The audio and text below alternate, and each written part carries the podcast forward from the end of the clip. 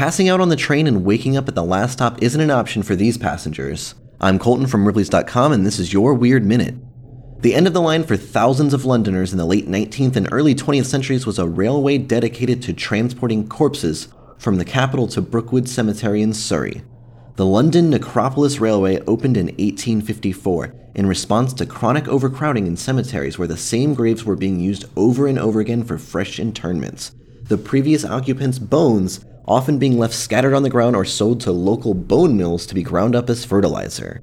Mourners and deceased alike were divided into three classes, as was the custom on Britain's railways at the time.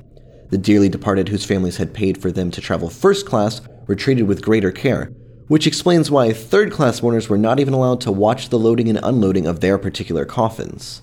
The funeral line was expected to prove highly profitable, but the opening of 32 new cemeteries hit business hard, and by 1930 it was only operating one or two funeral trains a week.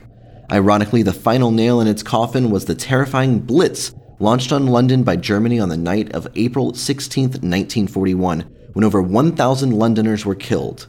Far from being good for trade, the bombing reduced the London Necropolis Railway to rubble. When the war ended, it was deemed too costly to rebuild. To catch up on this week's weird news, visit Ripley's.com and don't forget to tune in tomorrow for another Minute of Odd.